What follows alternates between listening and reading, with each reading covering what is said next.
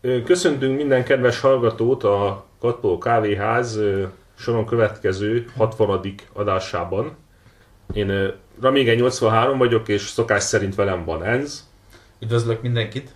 A mai témánk ismét egy hat történeti témájú film lesz, mégpedig a, hát szó szerinti fordításban a 800, vagy az 800 című kínai alkotás, egy elég monumentális film, ami hát tavaly jelent meg a közönség előtt, és, eh, és hát a, a japánok elleni háborúnak egy ikonikusnak számító, vagy hát úgy is mondhatjuk, hogy ikonikusnak beállított mozzanatát dolgozza fel, és eh, nem ez az első olyan kínai hadtörténeti témájú alkotás, ami, amivel már találkoztunk, és a japánok elleni háborúval foglalkozik, és hát ezért is döntöttünk úgy, hogy érdemes lenne foglalkozni vele a műsorban.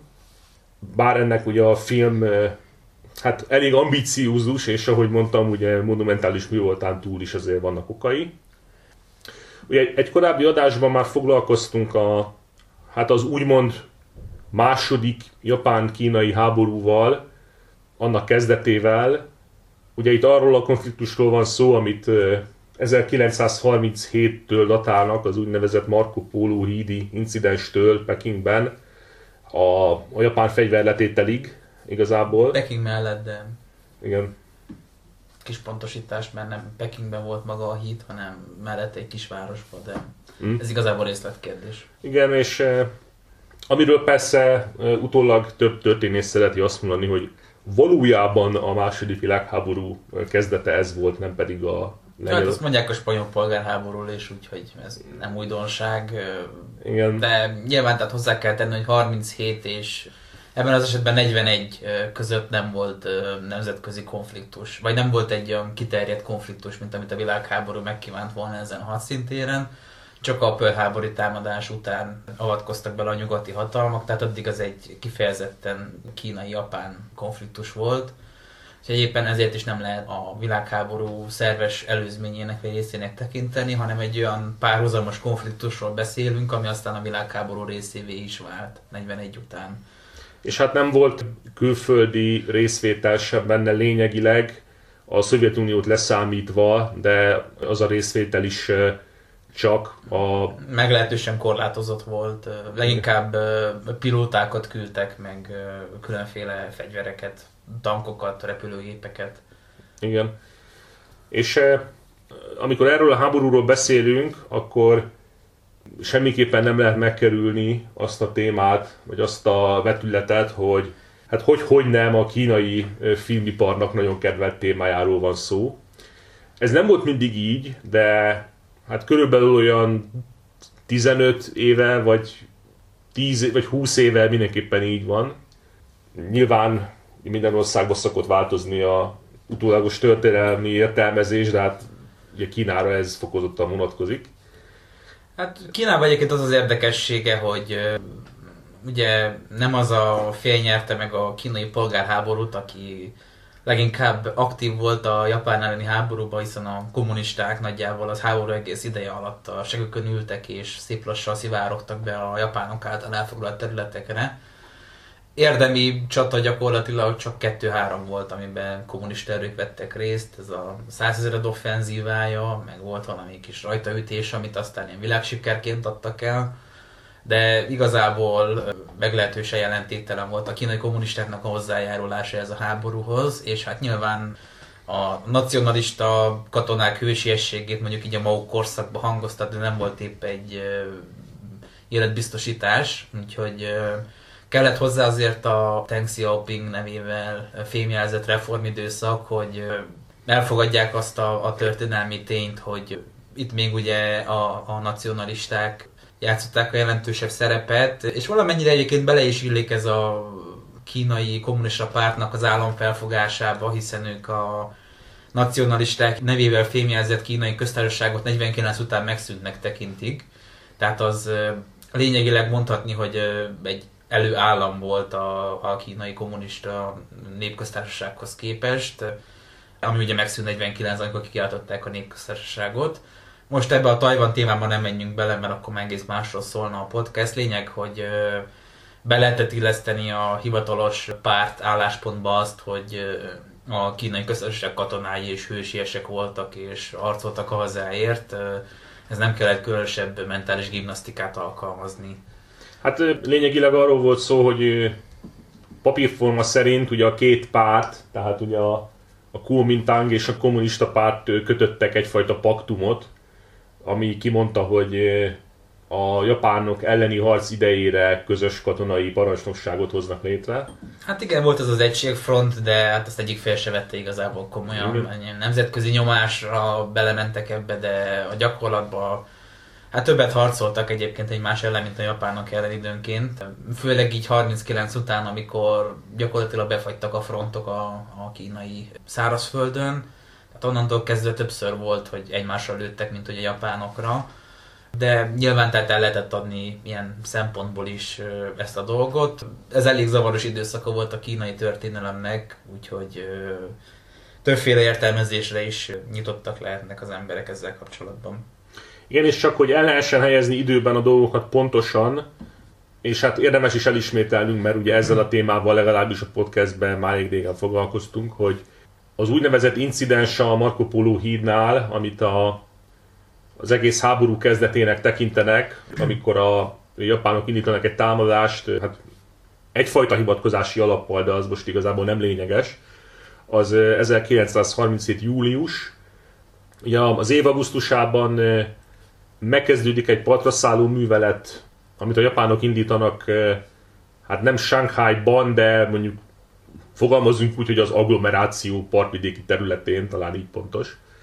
És eh, októberre elérik a harcok magát a várost, erre a bizonyos hát incidensre vagy ostromra, amiről ez a film szól, erre ugye október legvégén kerül sor, és a város nem sokkal később elesik, decemberben elesik Nanking, ami onnan kb. ilyen 300 km, tehát a japánok ugye tovább támadnak, és közben egyéb hadműveletek zajlanak északon, hát Pekingtől délre, vagy délnyugatra körülbelül, és szemmel láthatóan ugye törekednek arra a japánok, hogy a Shanghai, illetve Peking és hát Wuhan, de akkor még igazából Wuhan nem létezett egyesített városként, csak Hanko.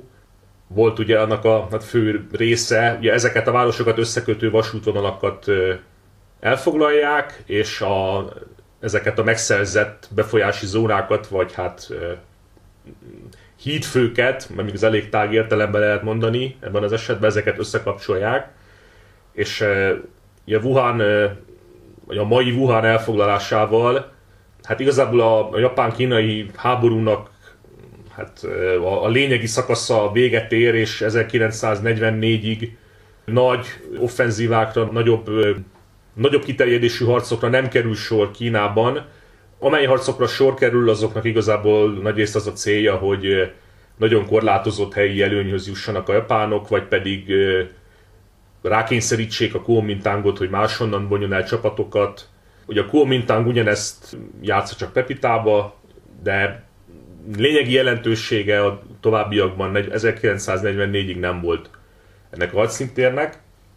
Hát még ugye a környező országokban volt jelentősége, például Burmába, ugye a tengerparti kikötők elveszítésével Kína fő utánpótlási vonala a burmai út volt, ami ugye a Himaláján vezetett keresztül eléggé kacskaringós és nehezen járható területen, és többek között ezért is próbálták meg a japánok Burmát elfoglalni, ahol számottevő amerikai fegyverzettel ellátott kínai expedíciós csapat is harcolt. Tehát uh, igazából a fő hadszintér az innen áttevődött Dél-Kelet-Ázsiára, illetőleg a csendes óceáni térségre, Kína ettől még ugye ugyanúgy részt vett a háborúban, csak hát más szerepkörben, leginkább a japán csapatok lekötő területeként. De, hát meg, meg Indiában és Burmában igazából. Igen, ezek az expedíciós erőkkel nagyjából így egy olyan korlátozott résztvevő félként volt jelen egyébként a háborúban, és ehhez képest azt látni, hogy például diplomáciai téren meglehetősen az erejét túlreprezentálva jelent meg a nagy hadviselőfélként a másik három, az Egyesült Államok, a Nagy-Britannia, illetve a Szovjetunió mellett. Kína volt igazából a negyedik fél, ami mindenféle nagy nemzetközi konferenciára meghívást kapott szemben a kisebb szövetséges államokkal.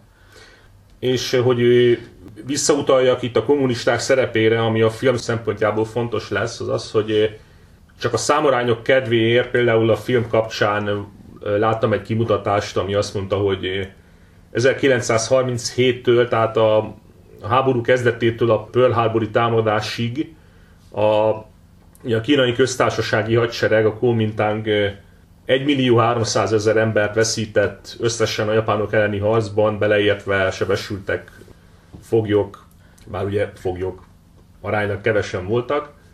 Ehhez képest a kommunisták kb. 150 ezer főt, tehát ami azért úgy jelzi, hogy itt a, valóban a, a harcnak az ömét japánok ellen a Kuomintang vívta.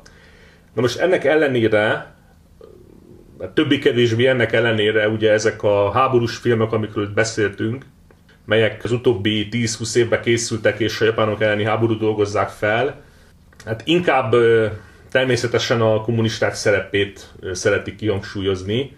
Nyilván mondanunk se kell, hogy olyan mértékben túlozzák el a kommunisták szerepét, ami már-már olyan megmosolyogtató.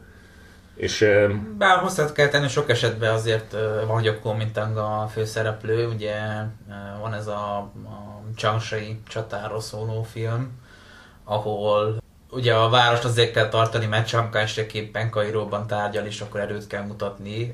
Tehát én azért azt hiszem, hogy egyre inkább eltolódnak a realitások felé itt szereplők terén, de tény, hogy főleg azok, amik belső piacra készülnek, és amelyeket rengeteg van, tehát nem is tudom, hogy melyik YouTube csatornán összeszámolták, hogy hány tízezer japán katona hal meg évente ezekben a kínai filmekben, tehát ez egy külön filmiparág egyébként a kínai filmiparon belül ezek a hazafias filmek.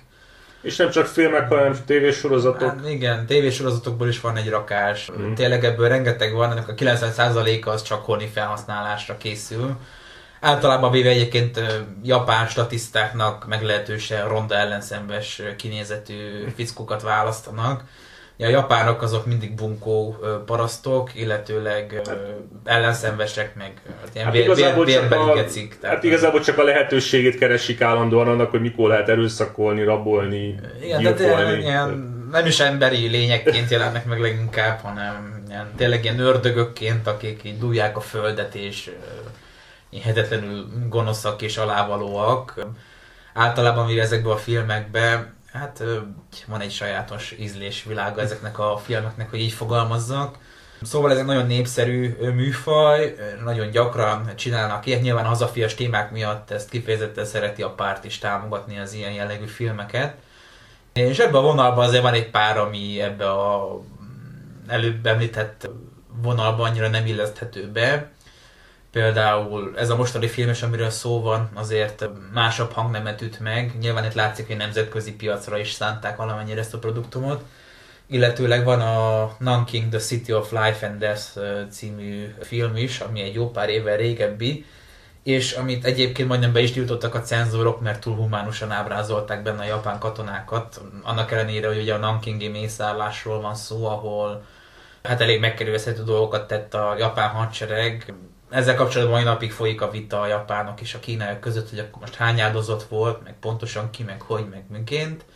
A lényeg a lényeg, hogy vannak benne szimpatikus japán karakterek, akik nem feltétlenül a épp azt nézik, hogy épp mikor kit lehet megerőszakolni, meg mit kifosztani, és hát éppen ezért majdnem be is tiltották annak idején ezt a filmet.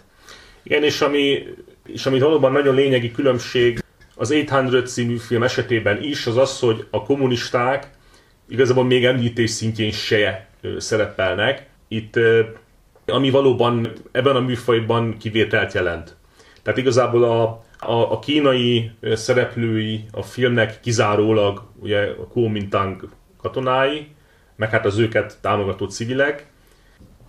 Itt hozzá kell tenni, hogy a, hát ez, a, ez a film hát elég sokáig készült, talán ilyen információkat, hogy már 2015-ben hozzáfogtak a készítéséhez, és nem csak a monumentálitása, meg nagy költségvetése miatt szenvedett el többször is csúszásokat ugye a, a, a forgatás, hanem hát legalábbis ugye egyesek tudni vélik ezzel kapcsolatban, hogy ugye a kínai hát a, a, a médiapolitika alakítói, nem is tudom, hogy talán így lehet szépen mondani, azért részben megkérdőjelezték, Röviden hogy, a cenzorok. Tehát. Igen, a cenzorok azért megkérdőjelezték részben, hogy érdemes egy olyan filmet készíteni ekkora költségvetésből, amiben a kommunistáknak semmilyen szerepe nincs. volt, igen.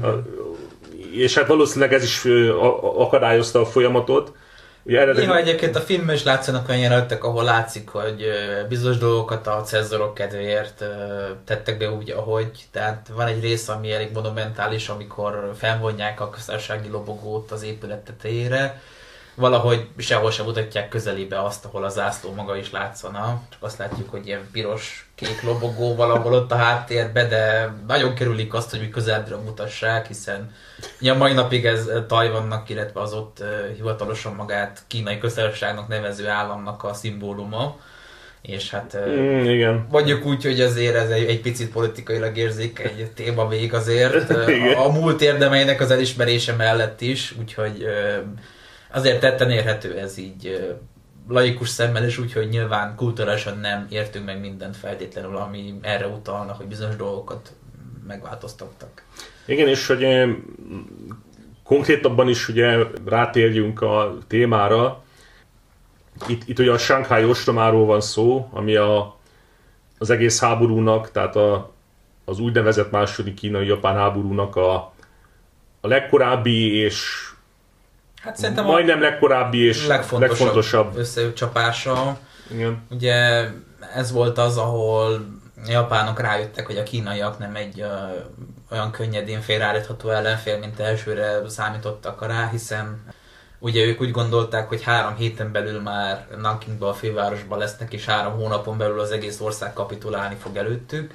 Ugye Sankhájra három napot adtak, hogy ők majd elfoglalják a várost, hát ugye ehhez képest három hónapig tartó véres utcai harcok következtek. Ugye Sankhájról tudni kell, hogy akkoriban is, meg manapság is egyik legnagyobb város a világon, és akkor nyilván nem a világon, de Kínában biztosan a legnagyobb város volt. Tényleg Kínának a modern gyártókapacitása, meg egyáltalán a városi lakosságának a döntő többsége ebben a városban volt található. Tehát nyilván a kínaiak is a legjobb katonáikat vetették be. Többek között a németek által korábban felszerelt és kiképzett csapatokat, így a 88. ezredet is, ami... Hadosztály. 88. hadosztályt is, ami ugye itt is szerepet játszik a, a filmben. És ugye éppen ezért talán furcsa, és lehet, aki nem is ezt a körülményt, hogy végig Stahlhemben rohangáló kínai katonákat látunk, akik meg a, ilyen meg kár 98 utánzatokkal lövik a japánokat. De ugye tudni kell, hogy ennek történelmi alapjai is vannak, mégpedig az, hogy elég kiterjedt katonai együttműködés volt Németország, illetőleg Kína között. Sok szélsőjobboldali érzelmű német katonatiszt megjárta Kínát, von Zektől kezdve ezer meg egy Falkenhausen, aki később a második világháborúban Belgium katonai kormányzója volt, stb. stb. Tehát rengeteg tiszt járta meg Kínát, mint katonai tanácsadó. És aztán, ahogy a kapcsolatok Japánnal kezdtek el erősödni, úgy a háború első napjaival visszavonták a németek a támogatásukat a kínaiaktól. De nyilván a kiképzett hadosztályok azok még ott maradtak és harcoltak. És hát ebben a harcban volt az, hogy gyakorlatilag a központi hadsereget szinte teljes egészében felőrölték a japánok. Hát egy nagyon véres küzdelem volt. Ezzel kapcsolatban nagyon összefoglaló videó, azt majd szerintem a cikkbe közé fogjuk tenni, ami nagyon bemutatja ott a harcok lefolyását Shanghaiba és a környékén. A lényeg, hogy a kínaiaknak nem voltak például modern tankelhárító fegyvereik, így rendszeresen ilyen első világháborút idéző tömeges rohamokat indítottak a jól beásott japánok ellen, amiknek hát nem voltak túl jó következményei a kínai vérveszteség szempontjából, de gyakran alkalmaztak ilyen gyilkos taktikákat is, tehát hogy például a katonák rárohantak a tankra, miközben ilyen Szíriát idéző öngyilkos robbanó mellények voltak rajtuk, hogy ezekkel robbantsák fel a tankokat. Tehát a harc az nagyon brutális volt, akár még a keleti front brutalitását is idézheti ezekben az időkben. és ez egyébként magában a filmben is elég jól megjelenik, bár néha egy picit eltúlzottan, vagy egy kicsit teátrálisra sikerült ennek a bemutatása, de alapvetően az, hogy egy nagyon brutális, kegyetlen harcról beszélhetünk, az, az valóságos, megtörtént, még ha a film egy picit 220%-ra is nyomja ennek a hatásosságát. Mellesleg eléggé trollság volt utólag a, a Hitler által elrendelt de legalábbis a Hitler parancsára felszerelt hadosztálynak a 88-as hadrendi számot adni. Hát csak a kalapunkat tudjuk megemelni. Ezek a kínaiak belőle olyan bézdekoltak, hogy ez hihetetlen. Igen, és, és mellesleg tegyük hozzá, hogy mondjuk a német támogatás az már a Hitler hatalomra jutása előtt is folyt, csak nem olyan mértékben. Tehát ugye a, Weimári köztársaság meg a kínai köztársaság között azért volt egy lényegi katonai együttműködés, ami mondjuk nagy részt egyszerűen csak a kínaiak igényeiből fakadt, mert hát mivel szükségük volt tanácsadókra, fegyverekre, kiképzőkre, és hát onnan szerezték be, ahonnan tudták igazából. Aki hajlandó volt segíteni attól. Hát majdnem minden nyugati hatalom érintett volt Kínában ebbe az időszakba, ki úgy, hogy gyarmatok révén, ki úgy, hogy csak a profitért vagyok a németek. Egyébként ez is részben megjelenik a filmben, hiszen ez a raktárépület, ahol a harc zajlik, kifejezetten a nemzetközi koncesziós terület mellett van, ami ugye nemzetközi irányítás alatt áll. A japánok ezért is nem vethettek be légierőt, illetve nehéz tüzérséget, mert félő volt, hogy eltalálják a negyedet, abból komoly diplomáciai botrány lehet. Tehát igen, itt, ez az aspektus is egyébként megjelenik a, a kínai háborúnak. Igen, itt még a ugye a kínai erők, tehát a felvonultatható eszközök és csapatok kapcsán, itt ugye el kell mondani azt, hogy Pekingnél, ami ennek az egész filmnek, meg az adásunknak sem nagyon témája, ott, ott egy egyszerűen értelmezhető folyamat zajlott, mert egy ürügyjel a japánok támadást indítottak ennél a Marco Polo hídnál, ahol aztán napokkal később már több hadosztályt vetettek be, és tovább támadtak. Na most Shanghai-ban Hát ennél némileg ugye összetettebb volt a helyzet, mert a hát végsősorban ugye a harci cselekményt azt a Kuomintang indította el, csak hát nem nagy hatékonysággal. És például egy esetben ugye a, az egyébként nem túl acélos Kuomintang légierő megpróbálkozott azzal ugye a főparancsnok, tehát Sánkály utasítására, hogy megtámadták annak a japán flottillának az egységeit, ami Shanghai-nál állomásozott, de végül is nem találták el a hajókat, hanem helyette, mikor a bombákat kioldották már a légvédelmi tűz előli kitérésben az már lakott területre hullott. Tehát mondjuk az első bevetésük nem volt túl sikeres, de a szárazföldön sem volt sokkal jobb a helyzet. Tehát e, itt e, megragadható egy olyan koncepció, szerintem legalábbis, hogy egy sánkásság részéről, hogy e, azzal gyaníthatóan nem számolt komolyan, hogy a város tartható hát hosszú távon vagy egyáltalán, és hát később, mikor elesett Shanghai, akkor azzal se számolt, hogy Nanking tartható lesz, és ennek ellenére úgy döntött, hogy a, a legjobb bevethető hadosztályait ugye a Kuomintang hadseregének, tehát a, ebben az esetben a németek által kiképzett gyalogos hadosztályokat, kiképzett és felszerelt gyalogos hadosztályokat, ugye bevetette hát Shanghai-ban, illetve annak környékén, tehát külterületén, és nyilván pusztán katonai értelemben ez azért megkérdőjelezhető, mert egy, ugye egy elhúzódó háborúban, ahol az ellenség technológiai fölényben van, ott nem feltétlenül a legjobb ötlet ugye a harcok kezdetén a legjobb csapatokat bevetni egy olyan összecsapásban, aminek egyébként semmilyen, vagy hát lényegi pozitív eredménye nem várható, és hát Csankárseknek ugye valószínűleg, és hát ugye ez sok történész leírja, az volt a célja, hogy azzal demonstrálva ugye a külföld előtt a Kuomintang eltökéltségét, hogy beveti a legjobb csapatait a japánok ellen egy ilyen elég reménytelen helyzetben is.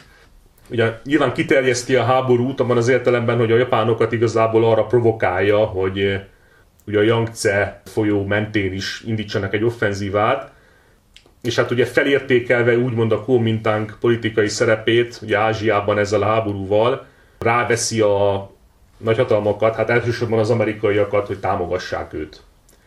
Tehát pusztán katonai szempontból ennek a lépésnek nem sok értelme volt, de Csankásek nyilván nem csak a katonai vetületét vette figyelembe az eseményeknek, hanem Hát ez kicsit hasonló, mint a Tet offenzíva volt Vietnámban, ahol ugye gyakorlatilag a Vietkong az úgy megszűnt létezni a Tet offenzíva végére, a jelentős ember áldozatok hatására, viszont mégis ugye politikailag jól jött ki az egészből a iszak-vietnámi vezetés, tehát nyilván ugye a háborúban nem csak háborús szempontok, hanem sokszor politikai szempontok is érvényesülnek, és itt is ez történt. Igen, és tegyük hozzá, hogy ma már Shanghai, ahogy mondtad, egy, hát igazából egy metropolis, és ugye egészen a tengerig elér már a beépített terület, de 1937-ben még ez nem teljesen volt igaz.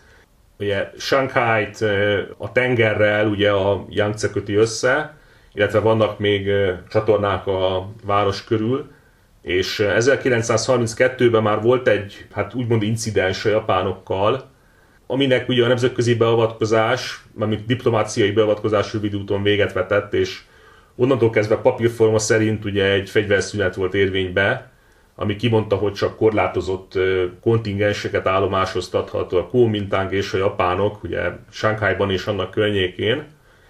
És ami a nemzetközi zónát vagy koncesziót illeti, hát erre most nem kell bővebben remélhetőleg kitérnünk, de hát az ópium háborúk óta több ilyen koncesziós terület volt, több kínai, hát főleg kikötővárosban, de itt volt az első, és amit nemzetközi koncessziónak neveztek Shanghai-ban, az hát elvileg az amerikai és brit zóna egyesítéséből jött létre, és akkor már régóta létezett, és Hát ugye a japánok nyilván úgy akarták a várost elfoglalni, hogy közben semmivel se provokálják a, ugye a briteket, a, az amerikaiakat se, és a franciákat se, akiknek amúgy szintén volt egy koncesziós területtel függetlenül a városba.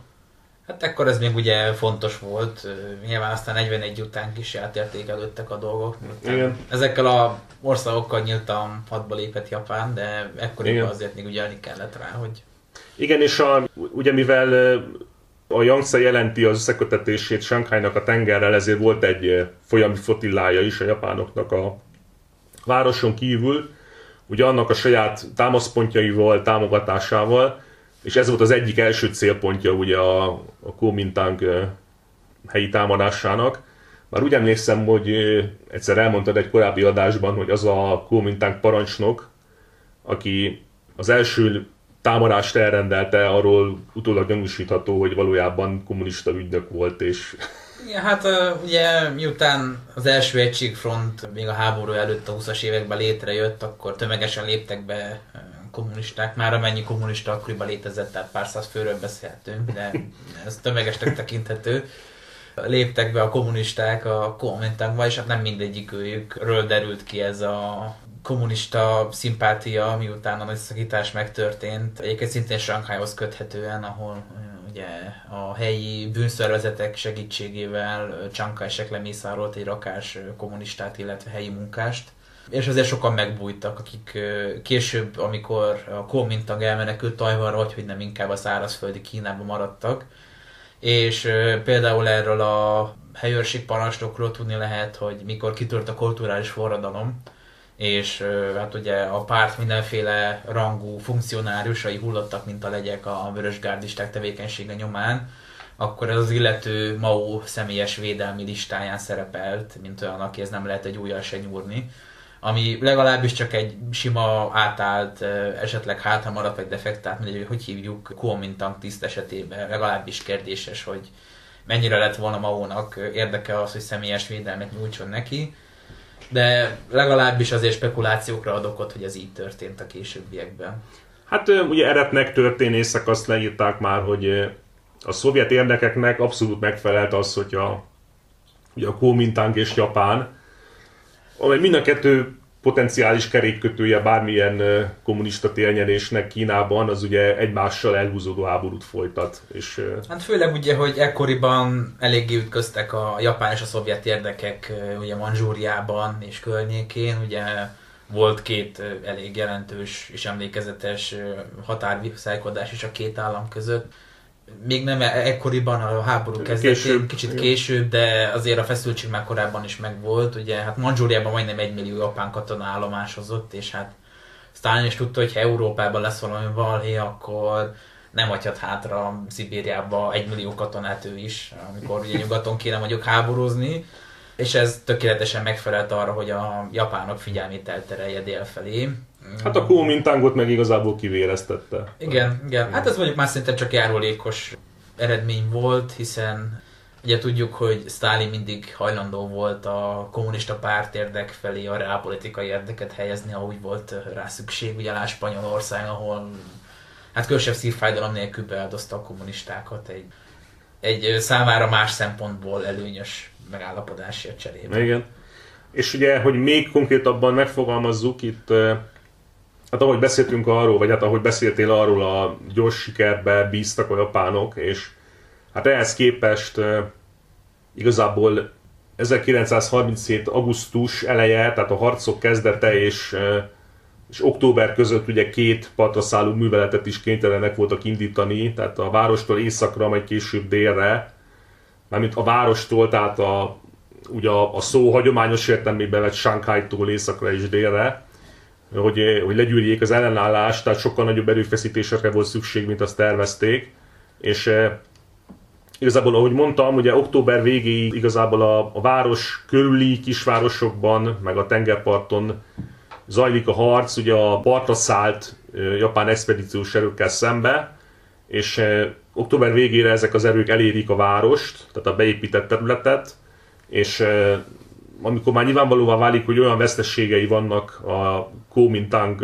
csapatainak, hogy nem lesz tartható Shanghai, akkor hát meghozza azt a döntést ugye Chiang hogy ettől függetlenül a város nem lehet csak úgy kiüríteni, hanem még kell tenni egyfajta gesztust, tehát még egy erőfeszítést kell tennie a hadseregnek, hogy védje a várost, és hát volt ez a bizonyos raktárépület, ami hát mégis igazából két épület csak úgy összeérnek, de a lényegi információ róla az, hogy ez egy elég masszív vasbeton épület volt, amit hát legalábbis egy leírás szerint még sokkal korábban helyi bankok húztak fel, hát most ugye a saját használatra, tehát igazából egy raktárépület volt, meg egyben egy, egyfajta trezor.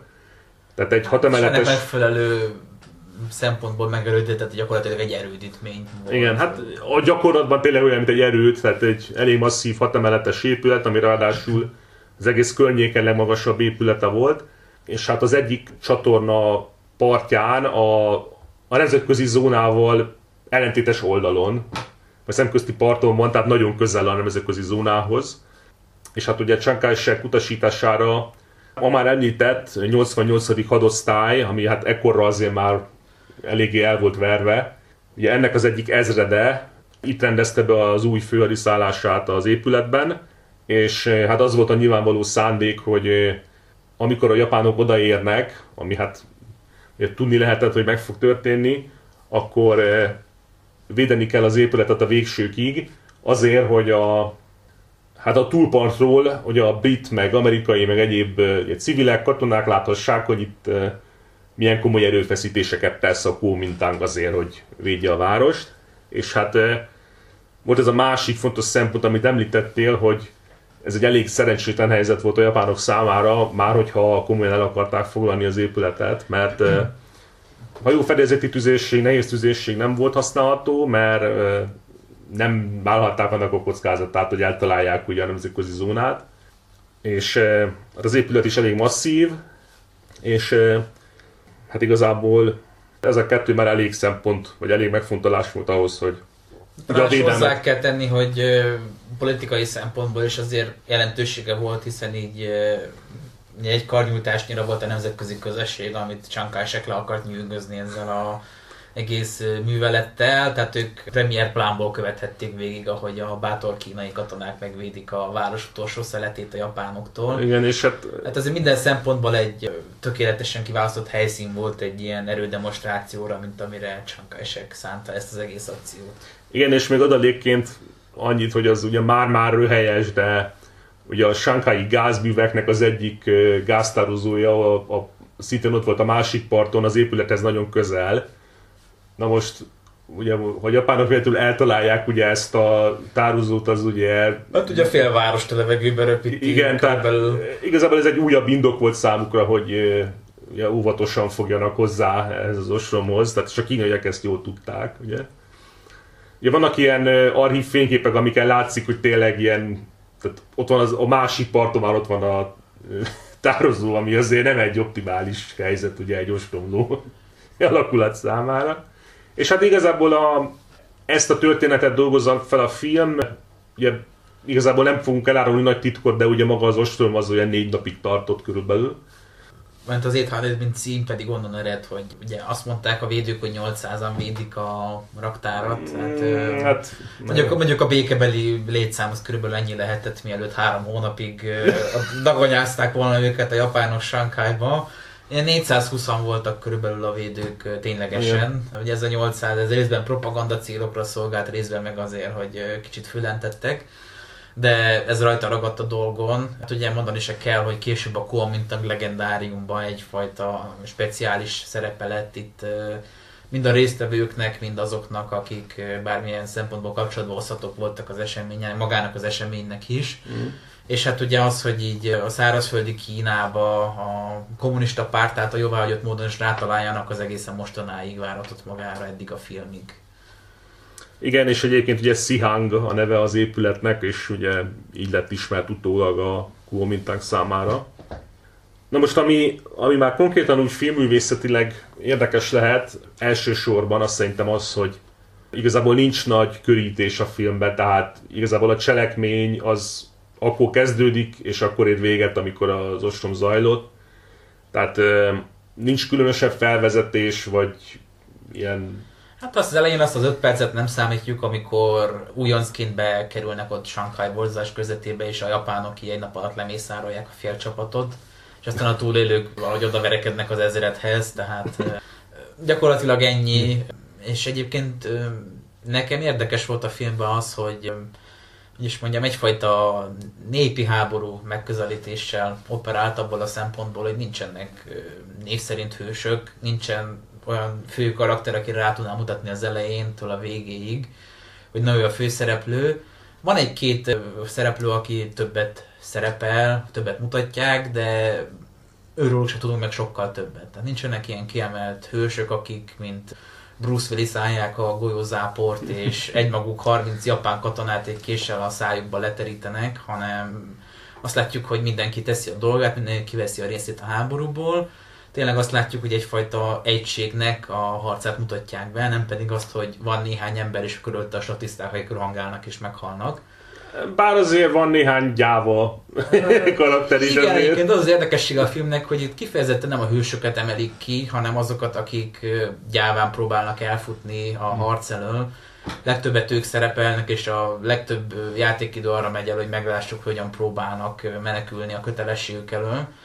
Az egyébként elmondható, hogy a végére mindannyian jó útra térnek és rájönnek, hogy harcolni kell a hazáért. Viszont nem ilyen tipikus hős eposzt láthatunk, ami akár a kínai, akár az amerikai piacon bevett dolog lett volna.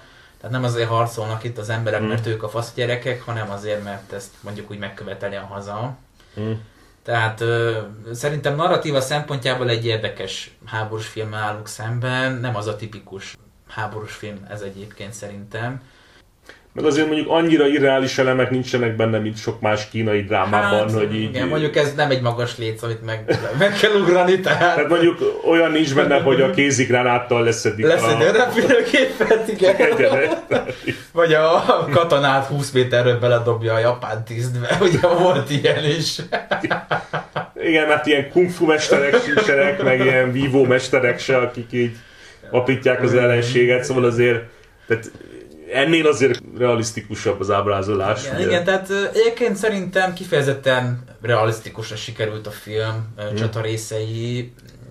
Vannak részek, amikor ezt picit... Hát a, picit túllépnek, ugye szerintem mindannyian a kézigránátos jelenetre gondolunk, amikor a japánok elkezdik aláaknázni az épületet, és ilyen pajzsokkal hát védik ilyen... magukat, ilyen, ilyen tesztudó alakzatba beállnak. Hát valószínűleg volt egy műveltebb tiszt köztük, és aki már a tesztudóról olvasott. aki olvasta a római hadászatot.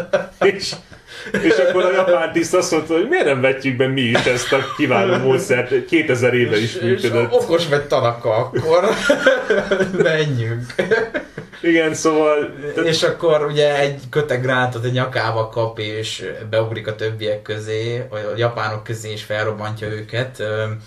Ez egynek elment volna, azt mondom, hogy jó, oké, okay, de utána még tizen beugranak utána, amit én már kicsit túlzásnak éreztem. Hát igen, amikor az, az öngyilkos előttek állnak sorba ott a falba robbantott lyuk előtt, mint hogyha így automatánál állnának sorba, és mindenki csak a lehetőséget várja, mikor halhat már meg végre. Igen, hát Na most, e, hozzá kell tenni, hogy tehát a, a, a kínaiak az eszközhiány miatt, ami jellemezte a őket, valóban követtek el öngyilkos akciókat, és ez nem is volt ritka de általában tankok ellen, és nem ilyen japán tesztúdó alakzatok ellen. Igen, mert ugye a filmben ezt mutatják be, hogy a, ugye a szemfüles japánok ugye teljesen köbbe veszik magukat ugye pajzsokkal, nem tudom honnan szereztek, de mindegy. Biztos ilyen római hagyományos csapat is volt.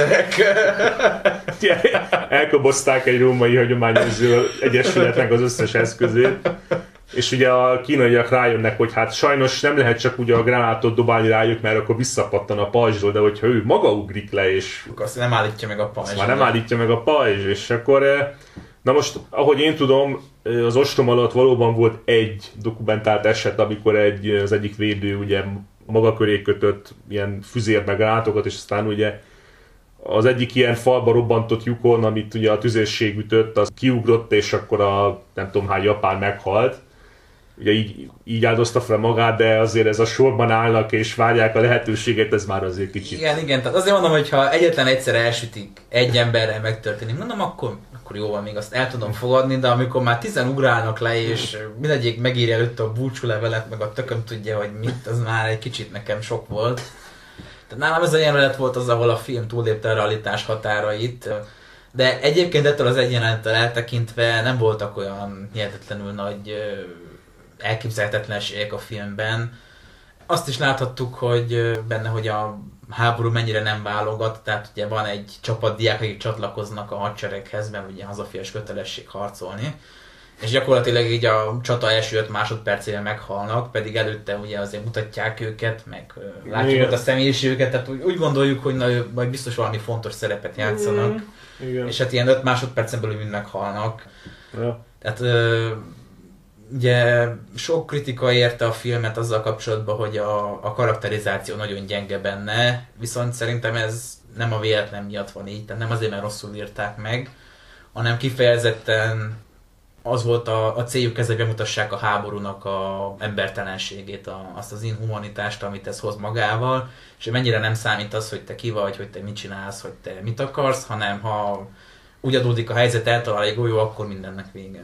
Igen mondjuk ami még számomra ugyanilyen furcsa volt, ez pont ez az zászlóállítási művelet, ami hát szerintem egy majdnem ilyen 20-30 perces motivum a filmben, amikor röviden csak arról van szó, hogy a, ugye a szemfüles kínaiak rájönnek, hogy mi van, hogyha kitűzik a köztársaság lobogóját. A... Hozzá kell tenni, hogy ez megtörtént eset egyébként, és a benne lévő szereplő is valós személy, aki megjelenítenek Ugye hát a védőknek nem volt zászlójuk a köztársaságról, mert minek lett volna egy random ezrednél zászló és a szomszédos koncesziós területről egy fiatal cserkészlány csempészte át a ruhája alatt a köztársasági lobogót, amit ez már majdnem ilyen... Helyi, helyi pártitkár adott oda neki. Hát igen, ez a majdnem ilyen önmaga paródiája az egész történet ezzel a kexárus cserkészlányjal, szóval... De, de hát valós személy. Tehát igen, igen, ez, igen. ez, ez olyan, amikor a történelem hoz furcsa dolgokat.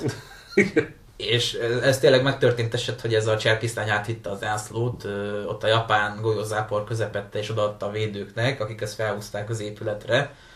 Hát tény, hogy maga a zászlóállítás az megint egy picit túlőtt a célon. Hát nem mondom, hogy olyan hiteltelen lett volna, mint ez a gránátos jelenet, de azért néha picit forgattam a szemem, amikor a japán gépek már a harmadik sorozatra repülnek rá, és akkor ilyen emberi százlábúként a kínaiakat rajzolnak az ászló körül, és lövik őket a géppuskák. Hát ez a, ez a hullahegygyártás, ez egy visszatérő motivum ezekben a kínai háborús filmekben, amikor inkább mindenki feláldozza magát, de nem engedik, hogy a zászló eldőjön. Szóval. Igen, a izé jut eszembe a 100 Regiment Offensive, amikor a vonatváltó körül zajlik a harc, mert hogy japánoknak van egy páncélvonata, és azzal szembe kell küldeni egy másik vonatot, mert Mao elvtárs szerint így lehet elpusztítani a páncélvonatot. Ne kérdezzétek hogyan. Ha egy vonat szembe megy egy páncélvonattal, a páncélvonat fel fog robbanni. Ezt most már történelmi tény adjátok tovább. Na és minden esetre a váltók körül zajlik a harc, és akkor oda egy kínai átváltja, lelövik. Oda van egy japán visszaváltja, lelövik. Ide-oda. Hát. Körülbelül 5 perc alatt ilyen hullahegy lesz a, a váltók körül, és akkor az utolsó kínai még a, a halálos lélegzetével, a tüdejében folyik a vér, még így gyorsan visszaváltja, mielőtt meghal. Igen, szóval... Hát jó, hát az, az, ugye a szovjet történetírásban voltak ilyen mindenféle sztorik, ugye ilyen háborús hősökről, amiről nem lehet tudni, hogy most de hát valószínűleg nagy kitaláció volt, de most... Ki gondolná, ugye? Tehát ugye nyilván egy, nyilván egy ilyesmi az egy kínai filmben majd, hogy nem ilyen kihagyhatatlan ebben a helyzetben, hogy egy ilyen jelenet is legyen. Illetve még az utolsó jelenetről ebből a szempontból szintén beszélni kell, hogy eh, ugye itt röviden annyi történt, hogy amikor tényleg tartatatlanná vált a helyzet, akkor eh, azt a döntést hozták a védők, hogy mivel a közelben van egy híd, ami ugye összeköti a azt a sétányt igazából a, az épület mellett a nemzetközi zónával, ezért ott visszavonulnak. És hát itt igazából annyi történt a valóságban is, hogy éjjel átrohamoztak a hídon, hogy ugye biztonságban legyenek. Na most említetted, hogy ennek az akciónak a valóságban ilyen 10 vagy 12 halálos áldozata volt a védők között mert ugye célba vették őket a japánok egy géppuskával, meg ugye kézifegyverekből. Na most a filmben ehhez képest azért szintén egy elég, elég nagy mészárszék alakul ki. A body count azért rendesen felpörög ennél a jelenetnél, tehát ugye a ezredet panastokló ezredest is, vagy három tüdőlövést, meg két veselövés éri, mielőtt átír a hídon gyakorlatilag mindenki ilyen öt golyóval a testébe vonszolja át magát, aki túléli a gyilkos golyózáport. Tehát nem tudom, hogy a japánok az összes lőszerüket is előtték erre a visszavonuló ö, csapatra. Ez a valóságban nem, nem voltak ilyen pontosak a fegyverek. Nem Meg hát nem volt, ilyen, nem volt ilyen tűz se, tehát azért, igen. Hát ez... De minden esetre ugye a, igen, ez a, ez a végső jelenet az, ami még egy picit túl pátoszosra sikerült, és nincs egyébként összhangban az egész filmnek a hangulatával, illetve az egész filmnek a mondani valójával. Kicsit én ezt úgy éreztem, hogy ez egy olyan háborús film, ami egyszerre azért háború ellenes is, tehát szemben más ilyen japán elleni háborús csodaművekkel, ez nem dicsőíti a háborút, mint tevékenységet, és euh, még ha adózik is a, a résztvevők kitartása, illetve harciassága felé, ennek ellenére a háborút, mint olyat láthatóan nem tartja egy túl szórakoztató tevékenységnek. Igen ne felejtsük el, hogy ahogy arra utaltam, hogy az egész hadászati koncepció végül is csak olyan elég ellenmondásos eredményt hozott már, amit ugye Csankásek kitalált. Hát, Hát Csankáseknek nagyszerű húzásai voltak a háború alatt, szóval ez, talán nem olyan meglepő, hogy ez is ezek közé tartozott. Igen, hát ugye a rákövetkező évben ugye azt is kitalálta, hogy felrobbantja a sárga folyó gátját azért, hogy akadályozza igen, Japán ami ilyen, teljesen adhok módon történt, tehát csak úgy kimentek a tisztek és így felrobbantották, meg kinyitották a zsilipeket, amikor eszükbe jutott, hogy kéne valamit. Aztán Igen. később ugye Changsha-ba volt, vagy Changde-ben, hogy felgyújtották a félváros, már is tudom. Changsha. Changsha-ba volt, hogy a félvárost felgyújtották, mert nem jutott a japánok kezére. Akkor a japánok még közelbe sem voltak, mert valaki félreértette a jelet, ami arra utalt volna, hogy itt vannak a japánok, és fel kell gyűjteni a várost, úgyhogy na, tök feleslegesen leégették az egész várost, tehát voltak ilyen hasonló Leginkább a, a kínaiak nem túl fejlett hadszervezetéből erődő problémák. Igen. De ugye azt hiszem, hogy az is tetten érhető a filmben, hogy mire erre a cselekményre sor kerül, már elég sok ugye, verességet elszenvedett a Kuomintang, elég sok vesztesége volt, és igazából mindenféle siker nélkül, és ugye bemutatja azt a helyzetet, amikor igazából a parancsnokok ezt így megelégelik, és azt mondják, hogy most már elég volt ebből a bénázásból, nem lehetünk többet egy ilyen politikai boxzsák, és így mindenki csak kiröhög minket, hogyha állandóan veszítünk és visszavonulunk, úgyhogy eh, most már kell tenni egy komolyabb kísérletet arra, hogy legalább valamit megvédjünk. És eh, az az alezredes, akit kineveztek a raktárnak a védelmére, az mondjuk egy tipikusan ilyen karakter, aki ugye nyilván az embereivel nagyon kemény, és elvárja, hogy az utolsó golyóig harcoljanak, és hát ugye ennek megfelelően viselkedik, ami nem lenne nyilván minden esetben reális ábrázolás, de az ő esetében az volt. Úgyhogy...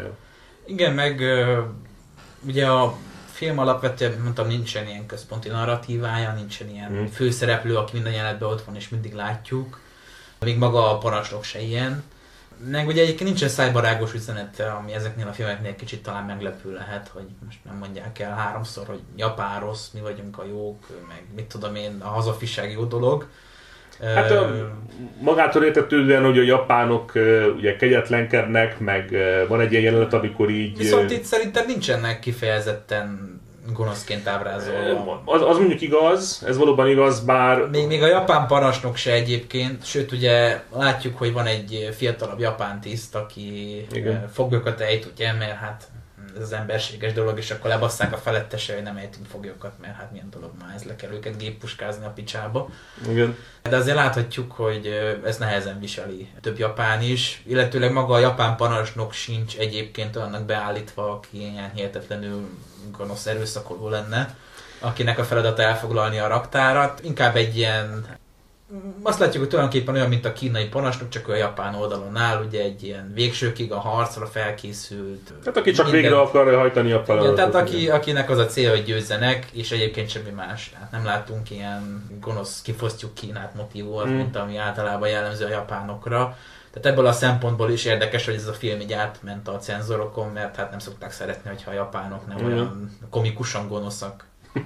Már azt hiszem, hogy van egy olyan jelenet a filmben, amikor ilyen nagy szölöpöket vernek a szomszédos épületre, és így kikötözik rá a túszokat. Ja, igen, igen, igen. Na jó, hát az mondjuk, na jó, hát mindegy. Hát mondjuk a japán hadsereget ismerve ez akár még reálisnak is mondható. tehát azért... ha, ha, nem is tört, ha nem is történt meg, és hát valószínűleg nem történt meg, de igazából tőlük abszolút kitált az ilyesmi. Tehát. Igen, azért Kínában kifejezetten a japánok eléggé, hogy is mondjam, hát, megkérdőjelezhető dolgokat tettek többször is. Hát ilyen eléggé nekilódult mentalitással ment a harc, igen. igen. meg hát van még egy kitalált dolog, amikor gáztámadást indítanak a raktár ellen, tehát hogy tudom, a raktárba kifejezetten nem használtak gázt, pont a hmm. nemzetközi koncesszió közelsége miatt. Hát tudtunk volna a csatába se ott, de készültek rá, de nem vetett be senki. Sankályba azért bevetették többször is, ah. főleg ilyen beásott ilyen épületek ellen, hmm. de tény, hogy nem volt egyébként általános, de gyakorlatilag egyetlen egy konfliktus volt, a második világháborúról vetettek be mérges gázokat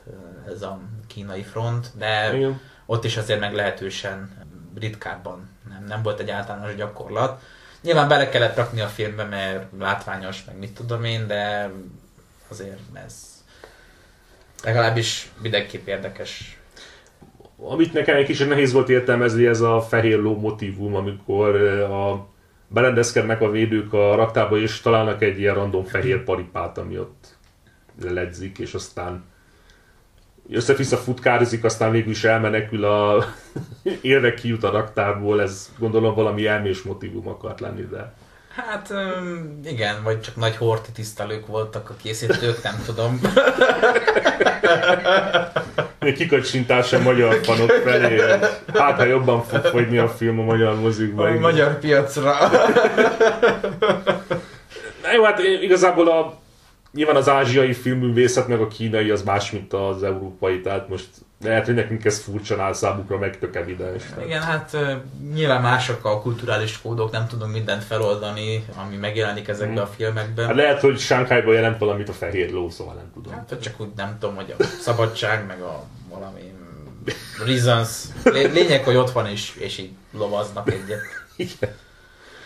De viszont még egy volt, ami ami a filmben VTF volt nekem, ezek a japán ninják támadása a védők ellen. Hát ez ilyen mesztelen testű a szájukba kardot hordozó japán katonák így random rárontanak az épületre az éjszaka közepén, és így nem tudom. Tehát Ja, így be, betörik az ablakokat, és ilyen, ilyen ninja támadás, és ez nekem egy kicsit furcsa volt. Tehát e- ez még annyi úgy, úgy ö, a gránátos csinálat mellett, ami kiverte egy picit a történelmi Hát, biztosítékot. egyikünk sem a történész, de azért azt nagy biztonsággal elmondhatjuk, hogy ilyen alakulatok nem léteztek. még, még a japán hadsereg se alkalmazott ninjákat. Bármennyire is meglepő a hallgató Vagy számára. legalábbis nem ebben a háborúban, hanem esetleg Így a mondjuk így a, Tokugava korban utoljára. igen, tehát japán hadsereg utoljára valószínűleg ilyen 1605 körül használt ninjákat. Valahogy így a, a kínai háborúban azért nehéz elképzelni ezt a támadást, amit itt bemutattak, de, Igen. de ezt leszámítva egyébként én továbbra is tartom, hogy ez egy élvezhető film, ennek mondani valóját meg lehet találni viszonylag könnyen. És amire még ki akartam térni, hogy ugye csak aztán elvittük másfele a beszélgetést, Ugye, ahogy mondtam, hogy ezredes és egy politikus között zajlik a beszélgetés még, ami nagyjából úgy a film üzenetét bemutatja, és az így a háború és a politika kapcsolatával kapcsolatban. Ugye az ezredes mondja, hogy hát ők készen állnak az utolsó történjék harcolni, utolsó emberig tartani fogják a raktárat, amíg mindenki meg nem hal. És erre mondja a politikus, hogy a dicsőség az könnyedén elszáll, felesleges ezért további embereket feláldozni, hanem most már elérték a politikai céljukat, vonuljanak vissza a nemzetközi negyedekbe. És ugye itt láthatjuk, hogy a katonai és a politikai vetülete mennyire el tud térni egy csatának, hiszen van egy jól védhető hely, akkor azt minek adjuk fel, amikor egyébként biztosan az vár ránk, hogy visszavonulva nemzetközi eh, területekre, mélyen az ellenség által uralt területek szívébe, gyakorlatilag a háború végén hasznavetetlenek leszünk, mint katonák, akkor miért ne halljunk meg és úgy magunkkal annyit, amennyit lehet az ellenség közül. Viszont egy ilyen virálozat egyébként politikai, meg emberi szempontból is teljesen megmagyarázhatatlan. És ugye ez megjelenik a filmben is a politikus és a katona vitájában. És szerintem az is pozitívum, hogy viszont ezt leszámítva ilyen politikai, meg nagy politikai kitekintések nincsenek a filmben. Nincs. Ami ugye ilyen, ilyen háborús filmekben visszatérő módszer, hogy megy a cselekmény, és akkor van egy ilyen intermezzo, ahol mit tudom, a tengernagyok, meg a, az elnök, meg a, akárki éppen ott valami elmés beszélgetés folytat, és akkor aztán visszavágnak a cselekménybe. Ez volt az a Battle of Changde című Ja, filmben is, amikor így ilyen csánkásság jelenik meg. Én igazából nem vagyok nagy híve ennek a filmes módszernek, és ebben a filmben nincs ilyen, szerencsére. Lesz, ugye, leszámítva ezt az egy dolgot, bár mondjuk az nem egy magasabb, ez Nem, egy szerelem. ez, ez igazából ilyen Résztvevő. eszmék, eszmék ütközése, és Igen. szerintem igazából a filmnek a mondani valója is tetten érhető itt. Tehát eh, ez kapcsolódik ahhoz, hogy a filmnek azért van mondani valója, azon túl, hogy mi voltunk a fasz gyerekek, és hajrá Kína. Azért látjuk, hogy van egy mélyebb mondani valója is ennek a filmnek, és ez igazából ennél a jelenetnél csúcsosodik ki, ahol látjuk, hogy Ugye, igazából megy- senki, mennyire másak a nézőpontok. Igen, és ugye a, a külföldön senki nem hitte el addig, hogy ugye kínai csapatok, most akár a Kuomintang, akár más, az hatékonyan tud szembeszállni egy akár japán, akár más külföldi expedíciós erővel, tehát ugye behatolóval. Senki nem vette komolyan katonailag ugye a kínaiakkal, tehát mindenki úgy volt vele, hogy ez egy ilyen csőttömeg ez az egész köztársaság, meg a Kuomintang, meg a hadurak. Nem álltak messze a valóságtól. Ami, igen, szóval volt alapja, és hát annyit mindenképpen elértek ugye a, a raktárnak a védői, hogy ez viszont nagy média figyelmet keltett, tehát ugye kimentek ott a korabeli ugye filmhíradó stábok, és ugye felvették, hogy mi történik, az újságok megírták, Megírták, szerte a világon. hogy- Rádióban, mindenhol foglalkoztak ezzel. Igen, tehát ebből a szempontból sikeres volt az egész művelet.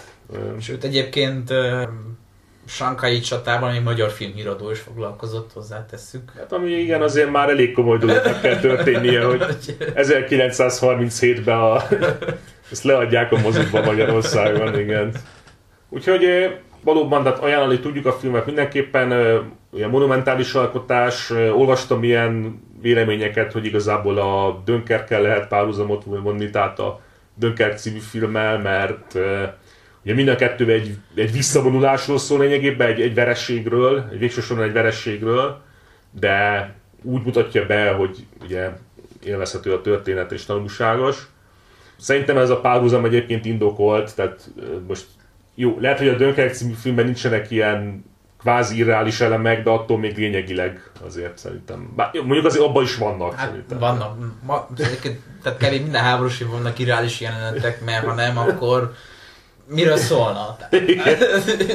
besorozzák és lelövik az első csatába a szerencsétlet, vagy tehát miről szól egyébként egy háborús film, hogyha nem lennék benne írás Hát vagy, vagy ezzel kapcsolatban mondtam egyszer, hogy most ha ugye csinálnának egy olyan háborús filmet, ami mondjuk egy páncélos alakulat tevékenységét mutatja be, de úgy teljesen reálisan, tehát hogy semmi sallang, semmi, hát ez nem lenne sikeres, mert unalmas, egyszerűen unalmas lenne, mert ugye a ami, amit a katonák csinálnak, az mondjuk 90%-ban várakozás, meg, meg valami, ami unalmat generáló, igen, tehát és hát ugye abban sincs sok érdekesség, hogy mondjuk egy lesállásból kilövöldöznek valamit, tehát Ja, tehát mondjuk egy tigris kezelő valós élete lehet, hogy nem a sikerfilmek listájára kerül, hiába van benne a hívó hát, igen, tigris. Hát igen, mert amikor a, ugye az ötödik célpontot lövik ki mondjuk két percen belül valami lesállásból a hóban, akkor a néző azt mondja, hogy na jó, most ez mi a szar.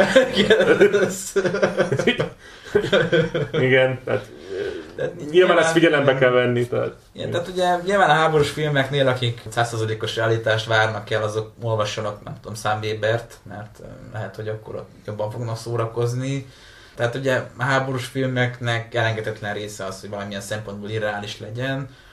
Ez abban a pillanatban válik problémásra, amikor a suspension of disbelief megszűnik. Hát amikor nem egy szükséges feltételnek tekintik, hanem úgy a lényegnek tekintik azt, Igen, hogy hát ide a, a modern háborús filmek nyugaton, tehát ezt nyugodtan mondhatjuk, hogy általánosságban, vagy a régi szovjet háborús filmek. Igen. Tehát a lényeg, meg vagyunk itt a kínai ellen művetett japán ninják, tehát amikor valami olyan bődületes fasságot lát az ember, hogy úgy hirtelen elkezdi nem átélni az adott helyzetet, Mondjuk ebből a szempontból például szerintem a Ryan közlegény megmentés egy tipikusan jó háborús film, ugye az ember át tudja élni, látja, hogy mi történik a harcokban, stb.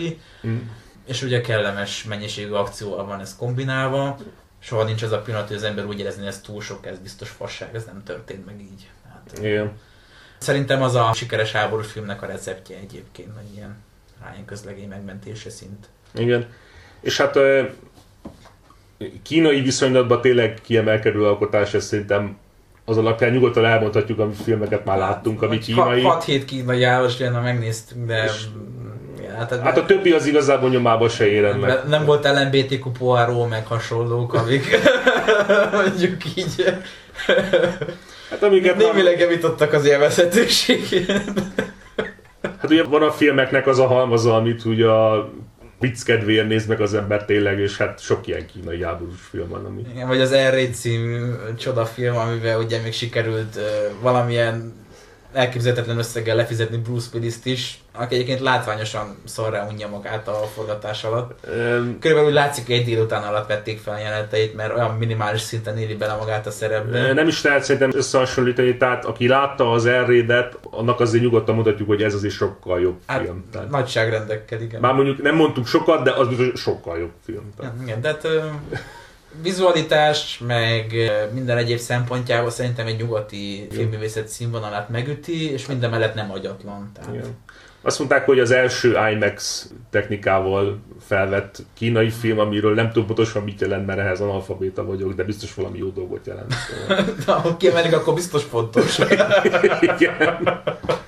Úgyhogy szerintem nagy részt elmondtunk mindent, amit terveztünk, hogy csak nincs még Összességében véve szerintem is. Úgyhogy, én a magam részéről összefoglalásként azt mondanám, hogy ez egy olyan kínai háborús film, ami nem esik a kínai hazafias háborús filmeknek a tipikus halmazába, annak a leggyakoribb hibáit nem követi el, nincsenek benne japán ördögök, nincsenek benne irreális haditetteket elkövető meg ilyen, hát meg ilyen domina cuccos, ilyen Bőrbe öltözött japán dominák, akik valójában katonatisztek, mert ilyen filmek is vannak, igen. Igen, ez már ugye a, a stalagirodalomnak a, kínai változata, tehát hogy... Igen. És most nem fogjuk elmondani, mi az a stalágirodalom, akit érdekel az... szépen a Google-t, igen.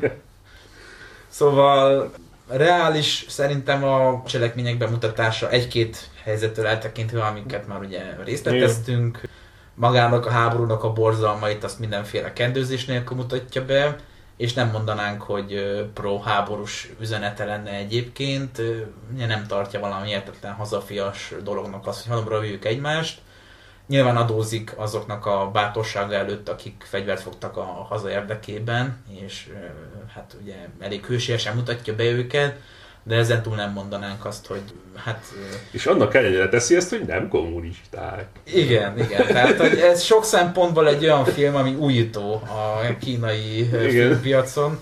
És egyébként érdekes, hogy talán pont ezek miatt, az elemek miatt ezt a filmet nem is nagyon promózták a kínaiak, mm. és ennek ellenére az éve nagyobb bevételt termelő kínai film lett, tehát azért valamit elárulhat arról, hogy mennyire sikerült ez jól szerintem. Hát ambivalens a kínai hatóságok hozzáállása a filmhez. Igen, igen, tehát mondhatni, hogy a magyar 3 t rendszerben ez a megtűrt kategória lehetne, igen. amit ugye azért nem tiltanak be, de nem is nézik olyan nagyon jó szemmel. És ugye annak ellenére, hogy ezt így próbálták a szőnyeg alá söpörni, na ilyen is van, láthatjuk, hogy ez mekkora siker lett, mind Kínában, mind nemzetközileg.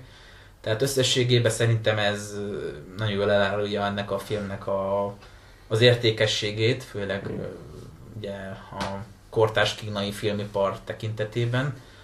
Úgyhogy akit érdekel a második világháború időszaka esetleg nem nagyon tud sokat erről a keleti hadszintéről Pearl Harbort megerőzően, és szeretné bővíteni az ismereteit, annak ez szerintem érdekes színfolt lehet, illetve nyilván aki szereti eleve a távol-keleti történelmet, annak pedig kötelező alkotás ez a 800. És hát szerintem aki, aki megnézte a, a Midway-t, és nem bánta meg, gondolok itt a 2019-es filmre, vagy megnézte a Dönkerket, és nem bánta meg, szerintem annak tetszeni fog ez a film is. Igen. Úgyhogy körülbelül ennyit szerettünk volna elmondani erről az alkotásról. Köszönjük a figyelmet, és a legközelebbi viszont hallásra. Viszont hallásra!